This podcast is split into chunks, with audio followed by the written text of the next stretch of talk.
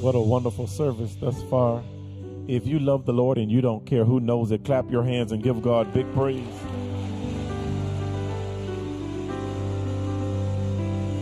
Well, let's see. If God's been real good to you, clap your hands and give God big praise.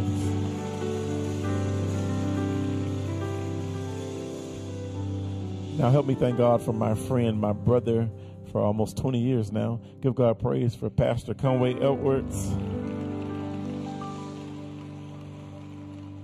And then his wife is one of my favorite communicators of the gospel. Uh, I tell him that all the time. She's my favorite. I like I like her way better than I like him. Come on, give God praise for Jada Edwards.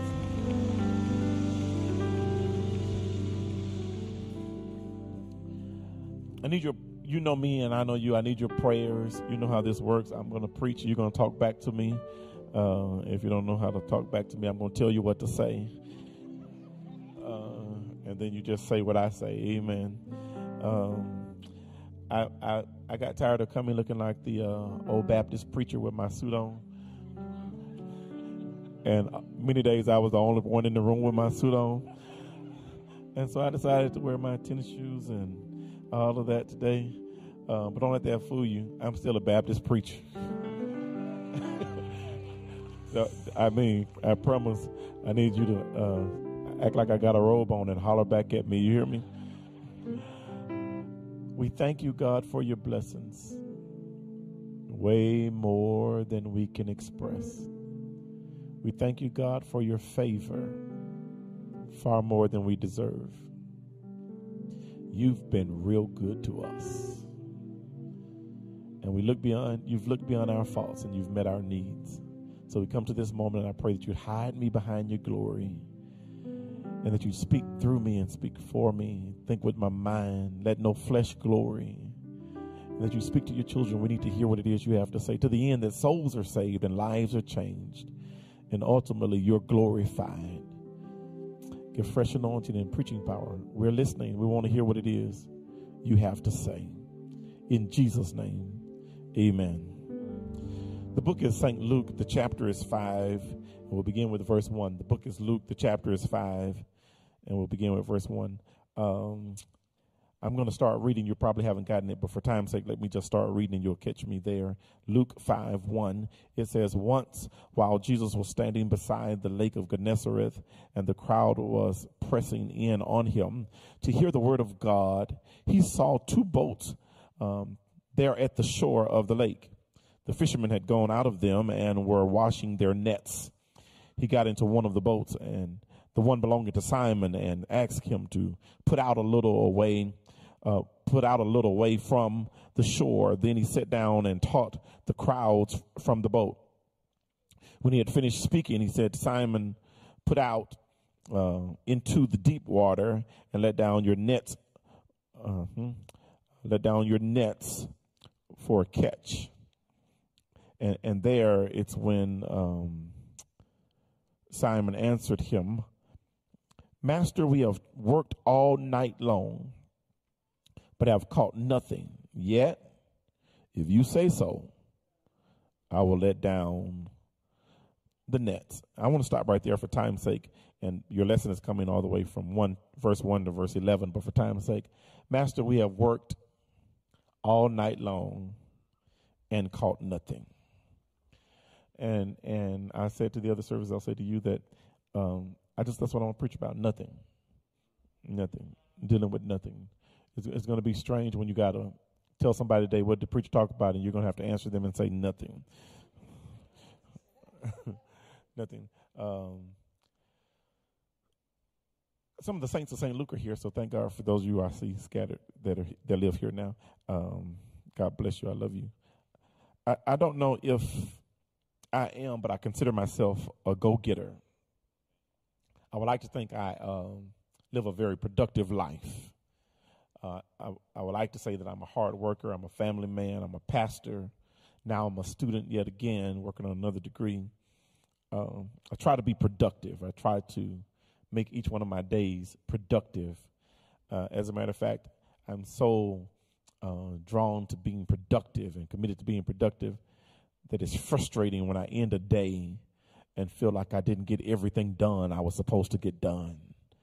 It, it's irritating, especially when you've been work all day and you feel like you got nothing done.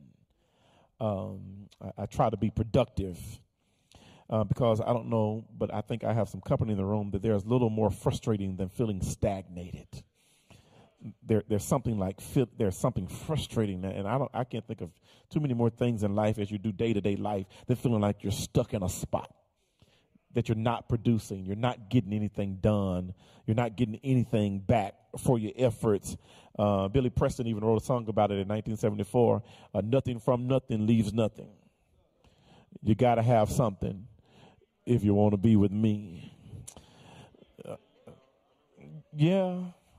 I, I, mean, I wake up on Saturday mornings. I listen to gospel on Sundays, but uh, I'm saved. I'm sanctified, but I, I love the blues. I, actually love the blues and country western. I, I like driving the country western because they have such wonderful stories.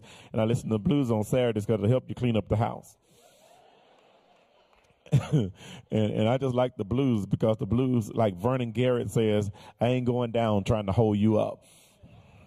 I, like the blues and and uh, like like I can do bad all by myself I don't need any help from no one else because we're just not all right coming up with nothing. Empty handedness is not all right. Preach, Pastor. Um, in our text today, uh, we find Jesus who approaches, um, uh, yeah, Peter. Do your work, Alexander. And there, uh, you're going to make me go fast by just just pushing me through the sermon. And there, when Jesus walks up on Peter, he's really silently dealing with his frustration of nothingness and and if Jesus had never challenged him in the area of nothingness, you wouldn't have known, yeah, that he was even struggling with his nothingness. He says nothing in the text. He does nothing but the uh, the usual. He's going through the motions, but he's really frustrated because most of us who have yeah something about ourselves, we don't put our business on Facebook and we don't post our troubles and we don't wear our heartaches on our sleeves because we really don't want you in our business anyway. And, and so we will post pictures of people in our family like we really love them, although we don't like anybody in the picture. And, you, you, you'll post a picture of you and your husband holding hands, but you can't stand the joker right now. I'm telling you because um, a lot of us have learned how to deal with our frustration silently and we go through the motions. Yeah, because our mama or our daddy taught us what goes on in this house you you grew up in my house stays in yeah this house. And so we've learned how to cover it up. And so we even come to church and we even smile and we even clap. And some of you can't say amen because you're frustrated with the one sitting next to you. Just bow your head because you look like you got it all together but you're coming up with nothing. And can i get a witness that that can be honest today? Come on scoot up. Uh, you didn't move. Scoot up. That being be coming up with nothing is frustrating and so Jesus comes up to Peter because Peter's dealing with uh, nothing and he catches him, the text says, while he's washing his net. And, and, and, although it's not one of my points to my sermon, it's going to help me get there because he's washing his net. And notice now, he's not throwing his net away, although he's frustrated. He's only washing it to put it up for now. He's taken a temporary pause from a failed fishing trip to put it up with the hopes of maybe some other time, some other day, some other space in time trying it again. But Jesus stops him when he's on his way to a temporary pause and challenges him to keep going. Can I tell you why I, Eric Alexander, thinks he does that? Is because you have to be careful when you take breaks when you're already frustrated. Because when you're already frustrated, it's so easy for a temporary break to turn into a permanent condition. That's why in my years of pastoring, I've been pastoring one church for 25 years now. When couples come and say, we're not getting divorced, we just want to take a break. I just want to move out. I just want to take a break. The last thing you want to do when you're frustrated is to try to take a break because what you meant to be one month could turn into two years. Why? Because it's hard to go back when you're already frustrated. Like people who want to take a break from church and somebody's going to help me. You were only planning on staying at home for like one or two Sundays to take take a break and it turned into two, three months and it was hard. It's like the people who took a break from the gym.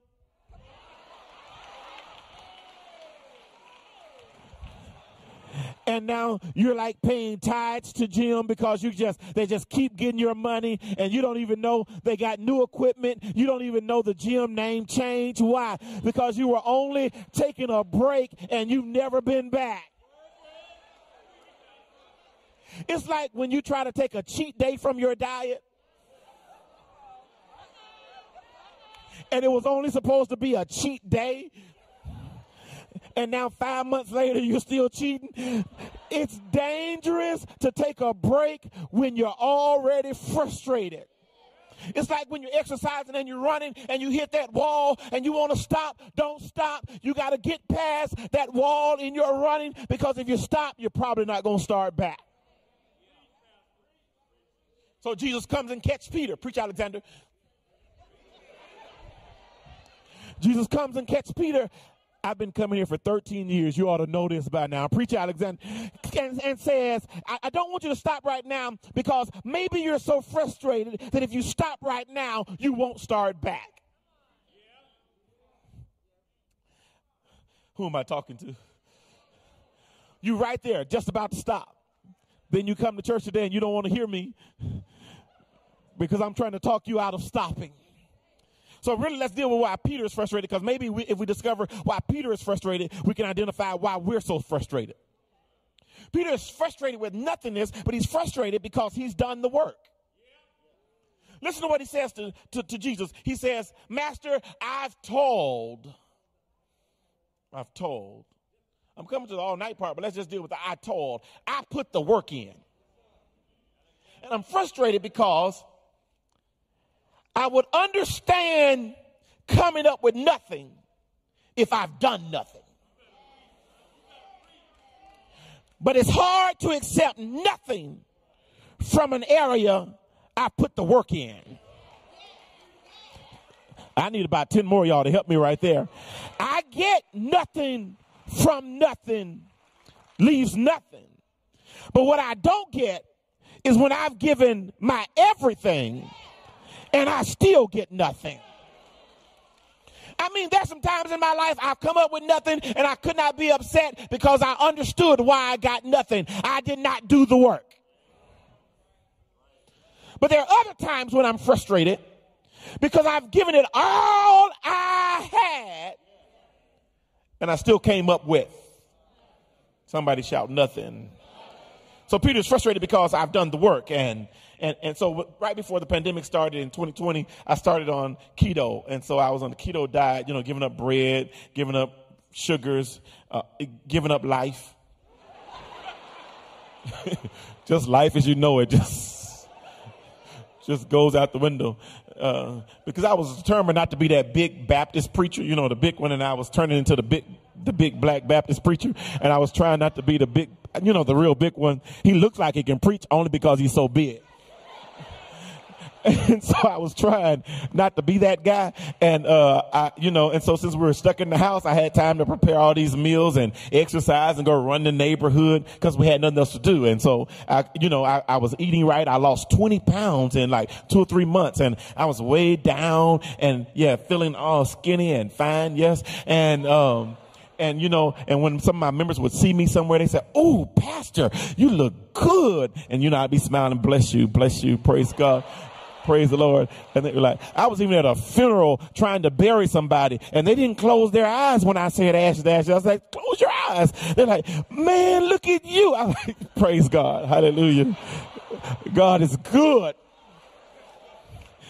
They, then they opened the restaurants back up.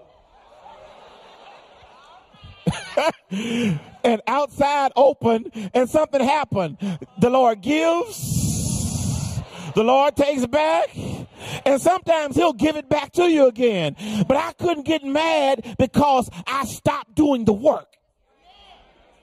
But it's something about being in a marriage when you're giving it all and then you're getting nothing back. And it's something about being a parent that's giving everything you got and getting nothing back. And it's something about being on a job and you're giving it all you got and getting nothing back. It's something about doing the Christian walk and paying your tithes and doing your prayers and feeling like you're getting nothing back. It's something about not, not when you go to work late, take an extended lunch and you get off at four, but you start packing up at three. You're already at the car by 3.30 and you've been pretending to work because they've been pretending to pray. Talk to me, somebody. I, I'm talking about when you go to work early, you stay later, you're training folks they're not paying you for, you're doing other folks' work. You're saying, this is not volunteer services. I'm not doing this for. He says, I've done and I want to take roll just so you know I got the right sermon. Some of y'all tripping. I just want y'all to know I got the right sermon. Is there anybody in here frustrated because you've put in way too much work to be coming up with nothing? Just hold your hand up. Told you I had the right sermon. I've done the work. While we were stuck in the house with in quarantine, my 16 year old, who was like 14, about to go 15 at the time, uh, I was talking to him because he had done something. He really had been mean to his little brother. And he's, while I was uh, talking, he got ready, his feet got ready to walk off from me. Got ready. about to. they were in motion to walk off from me, but he forgot I'm a Baptist preacher that's kind of Pentecostal, so I believe in laying hands. so he was like Peter, but he wasn't walking on water, he was just walking on air. I just, I grabbed him and, and we had a laying on hand service and, and they always work. He got healed instantly. Just t- somebody talked to me. He got delivered. I, I'm a six foot, 200 and something, something pound man, and you're about to walk off from me. We just laid hands.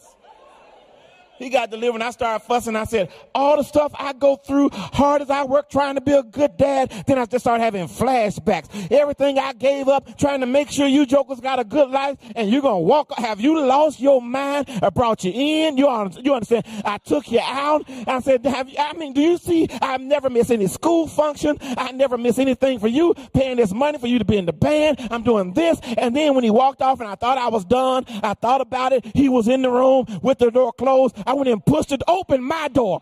This my door. This my bed. I can't fit them, but them my clothes.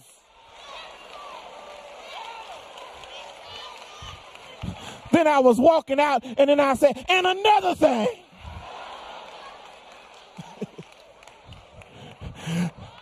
I'm only letting you live here. And when you're 18, you getting out. But what I'm trying to tell you is I worked too hard to come up with nothing.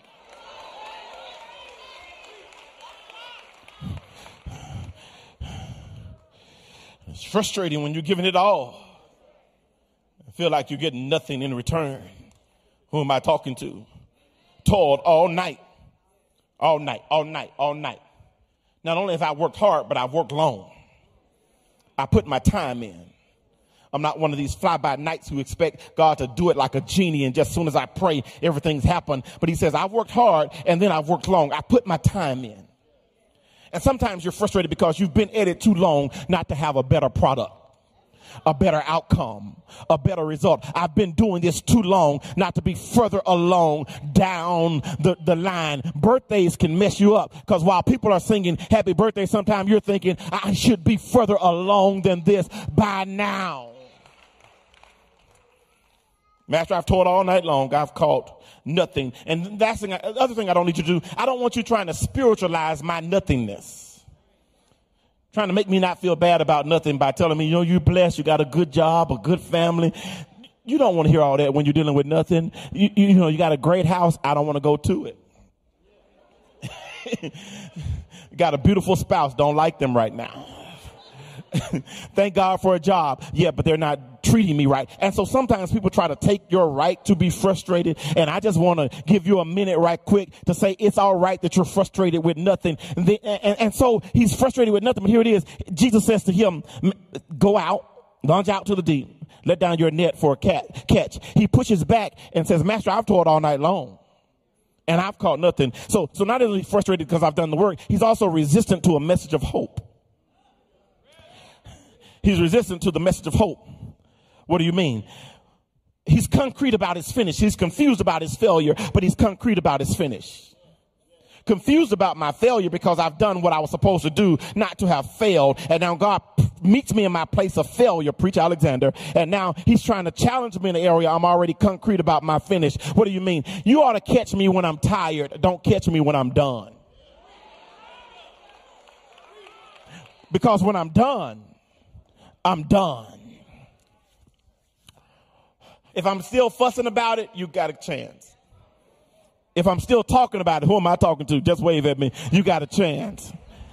But when I'm done with it, I'm done with it. And when I'm done with it, I don't want you trying to give me some, some, some major word in that area. I'm done with that area. I've let it go. I've buried it. I put it up somewhere. I don't want you pulling me over to the corner after church trying to pray for me in an area I'm done with. I've already prayed about that. And this is what I told the Lord. It's yours. I'm done. And, and so, and so when I get to a place of doneness and when I get to a place of frustration, I can get so far in my frustration, I can't hear any message message of hope.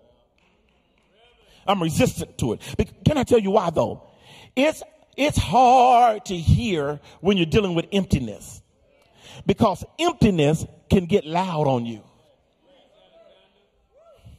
What do you mean? First Kings 17 verses 8, 9, around in there, God says to uh, uh, Elijah, uh, uh arise, get thee to Zarephath, which belongs to Zidon. There I've commanded a widow there to provide for you. And then he gets there and he says, and Elijah says to her, uh, I need some bread. And she says, I don't have it. Go back. God says, I've commanded, ED, I've already told her to provide for you. And then he gets there, Elijah, and she says she doesn't have it. I said, well, God says he told her. She says she doesn't have it. Somebody has to be lying. Well, let's go down the list. God is a man that cannot lie, so he cannot be the one lying because God cannot lie. But then I looked in her hand and she don't have it. I said, how is it that God commanded her something and she is not aware of it? Because her empty barrel was so loud she couldn't hear God. And sometimes the emptiness in my life is so loud, I can't hear anything else. So he pushes back. Not, not, not because I'm, I'm working with a little, but I've caught nothing. Master, I've taught all night long and I've caught nothing. Have you ever said, just give me something to work with?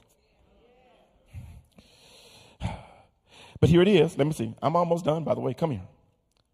So he's resistant to the message of hope. And here's another reason he's resistant to the message of hope, and that is because he's mending his nets. He's fished all night caught nothing, but he's mending nets. Let's try it again. He's fished all night, but caught nothing. Why do you have to repair a net if you caught nothing? What's to mend if you caught nothing? Can I help you? A whole lot of nothingness or nobodies will tear your life up and leave you nothing to show for it. I mean, it, it, it, it may be something, but nothing at the same time. Like, like somebody may have messed your life up so bad you don't even call their name anymore. You say, who is it? Nobody.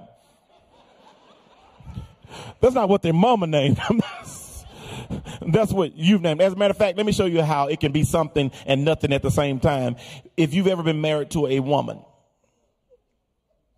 and you've ever made her real mad and you've gone home after she hadn't spoken to you like for like two days and say, what's wrong? If she says nothing, it's because you've gone so far. She does not even want to dignify your question with an answer. She walking around like you don't even exist.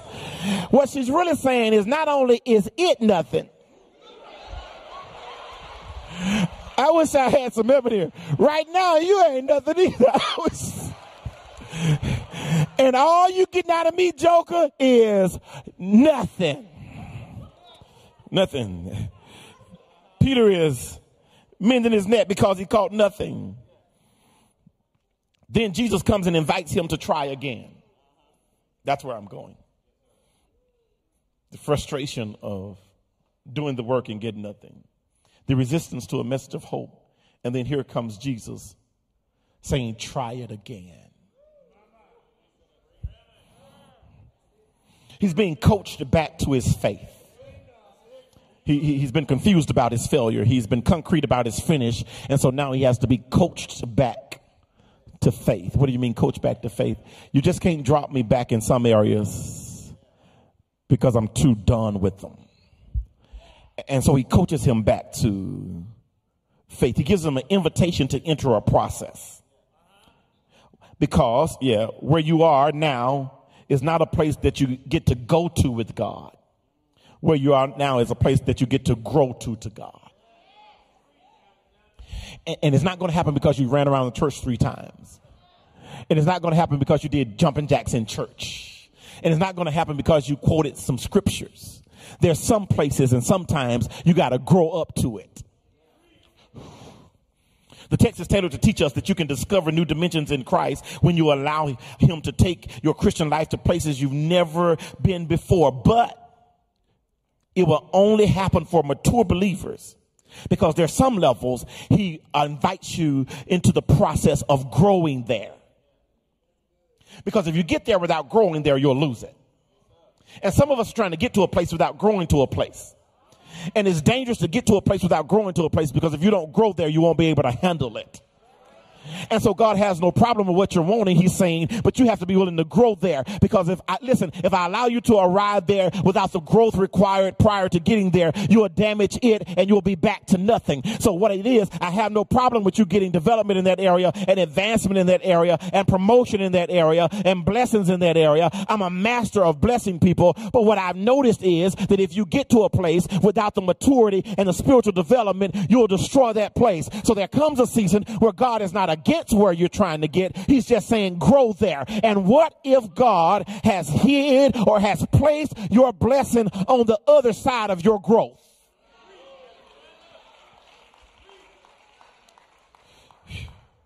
And when I say grow to it, grow up, I mean get closer to Jesus. When I say grow up, I mean better in your discipleship time, better in your prayer time, better in the things God has called you to be and do.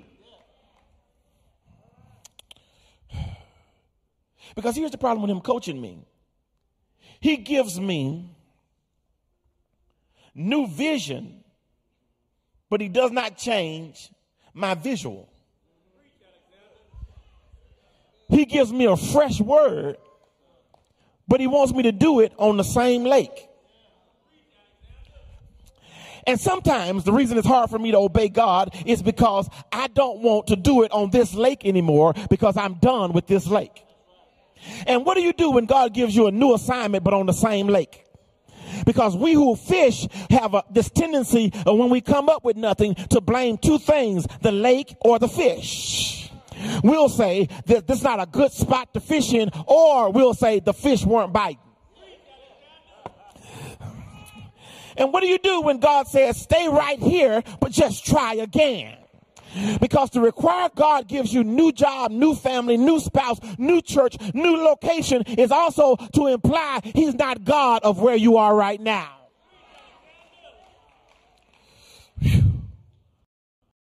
Master, we've taught all night long and we've caught nothing. And he says, go back to that same lake. So it's an invitation to obey. Obey, obey. It's not an answer to beg for more is to obey more. Because the power of your life for your next moves is wrapped up in your obedience to God's words.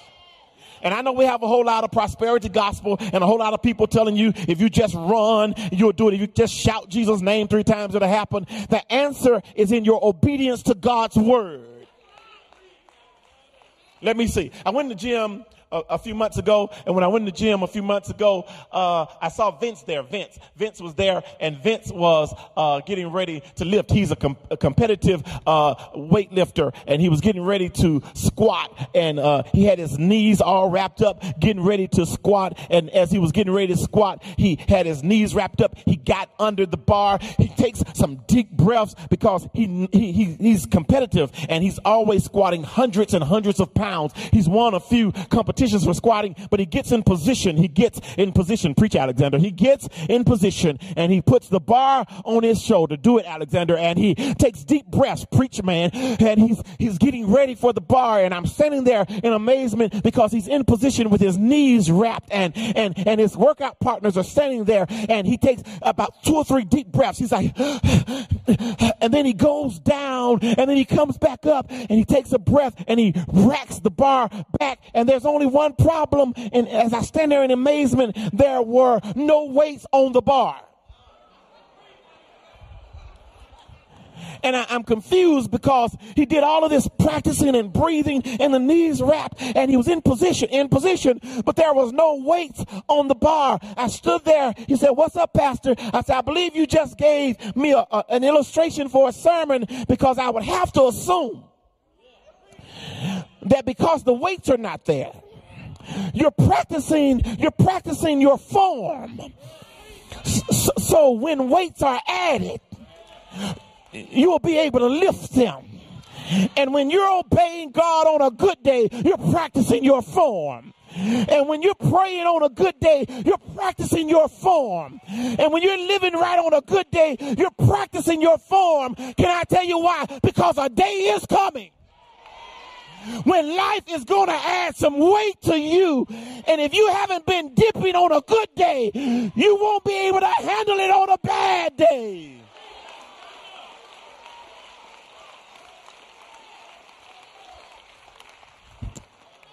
Somebody's trying to figure out how you've been through all you've been through and you're still standing. You can tell them I was obeying him before the storm came. Somebody's trying to figure out how you've gone through what you've gone through and you still got your right mind. And you can tell them, I didn't start reading the Bible when life got hard. I was reading it on a good day. I was practicing my form. So when life started adding weight, I could still handle it.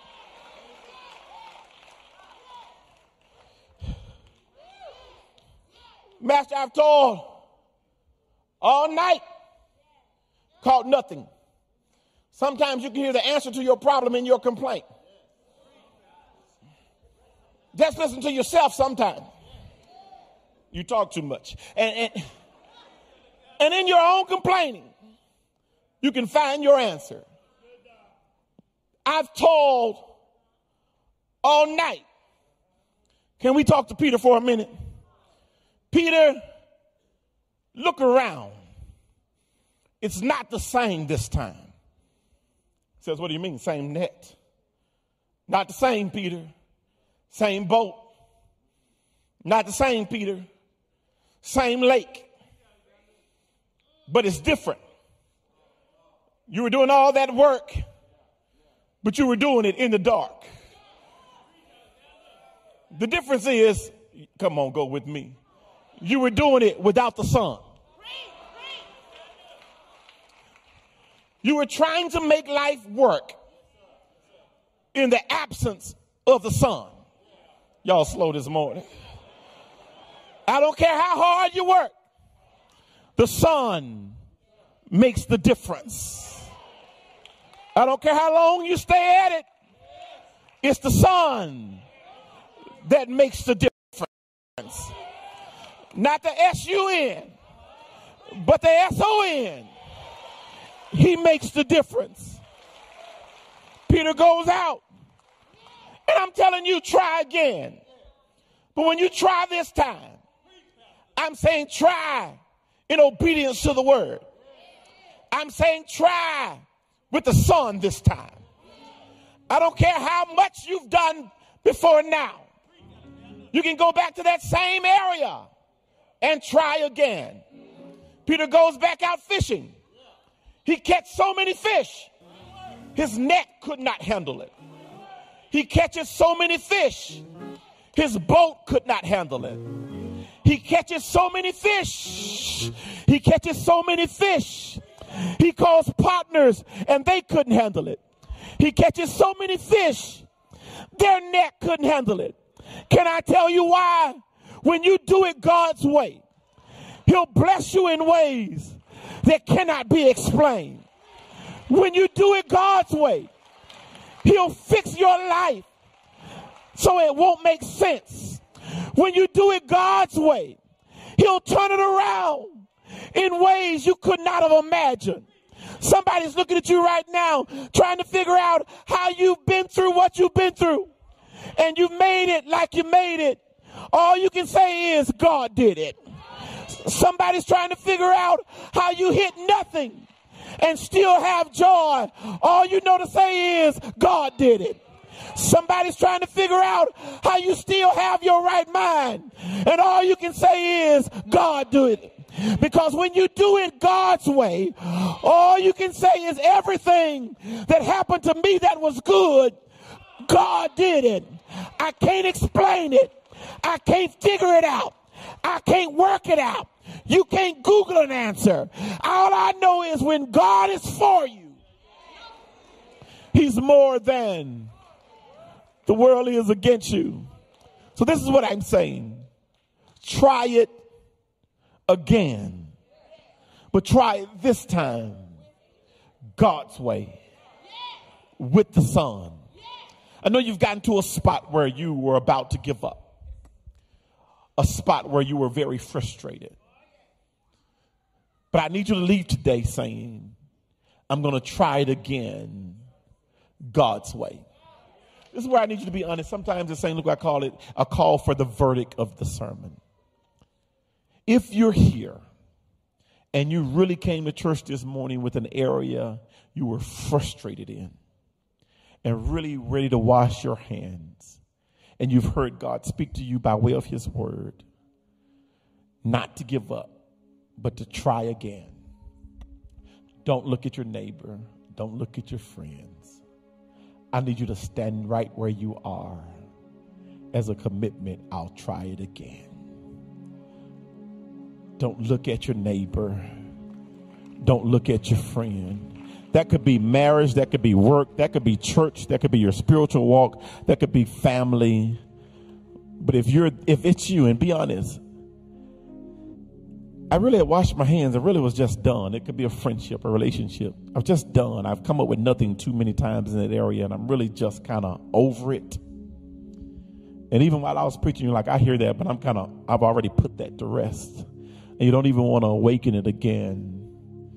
And you've heard God say, no, no, it could be school, it could be a business, a career, whatever it is. I mean, the it's a plethora of things. And you hear God say, try it again my way. Try it again with me. And you don't want to because it's the same lake, and you're saying, No, I need a new lake. I'm not going there again. And you hear God say, Come on, it's about a few more people need to stand up. Just stand up and say, I'll try it again. I see you. I see you. Sometimes we run from the sermon shouting and screaming. Sometimes we dance. But today, the word is don't leave here stuck on nothing. Try it again. Lift your hands to the Lord. I just want to pray for you. We thank you, God, for word. We thank you, God, for word. Not a word that says when we shout, it'll all get better. Not a word that says when we turn around, life will be perfect. But a word that invites us to enter into the process of obeying you, trusting you, following you, and living for you. And we're real honest. There's some areas we're so frustrated that we've come up with nothing. We're so frustrated with it. But we make a commitment to you today. We'll do it your way then in our faith we say, Thank you, because you can take our nothing and blow our minds in such a way we won't be able to explain it. So we thank you that we give you our nothing and we can't wait to see what you do while we follow you. In Jesus' name. If you believe it, give God big hand claps of praise.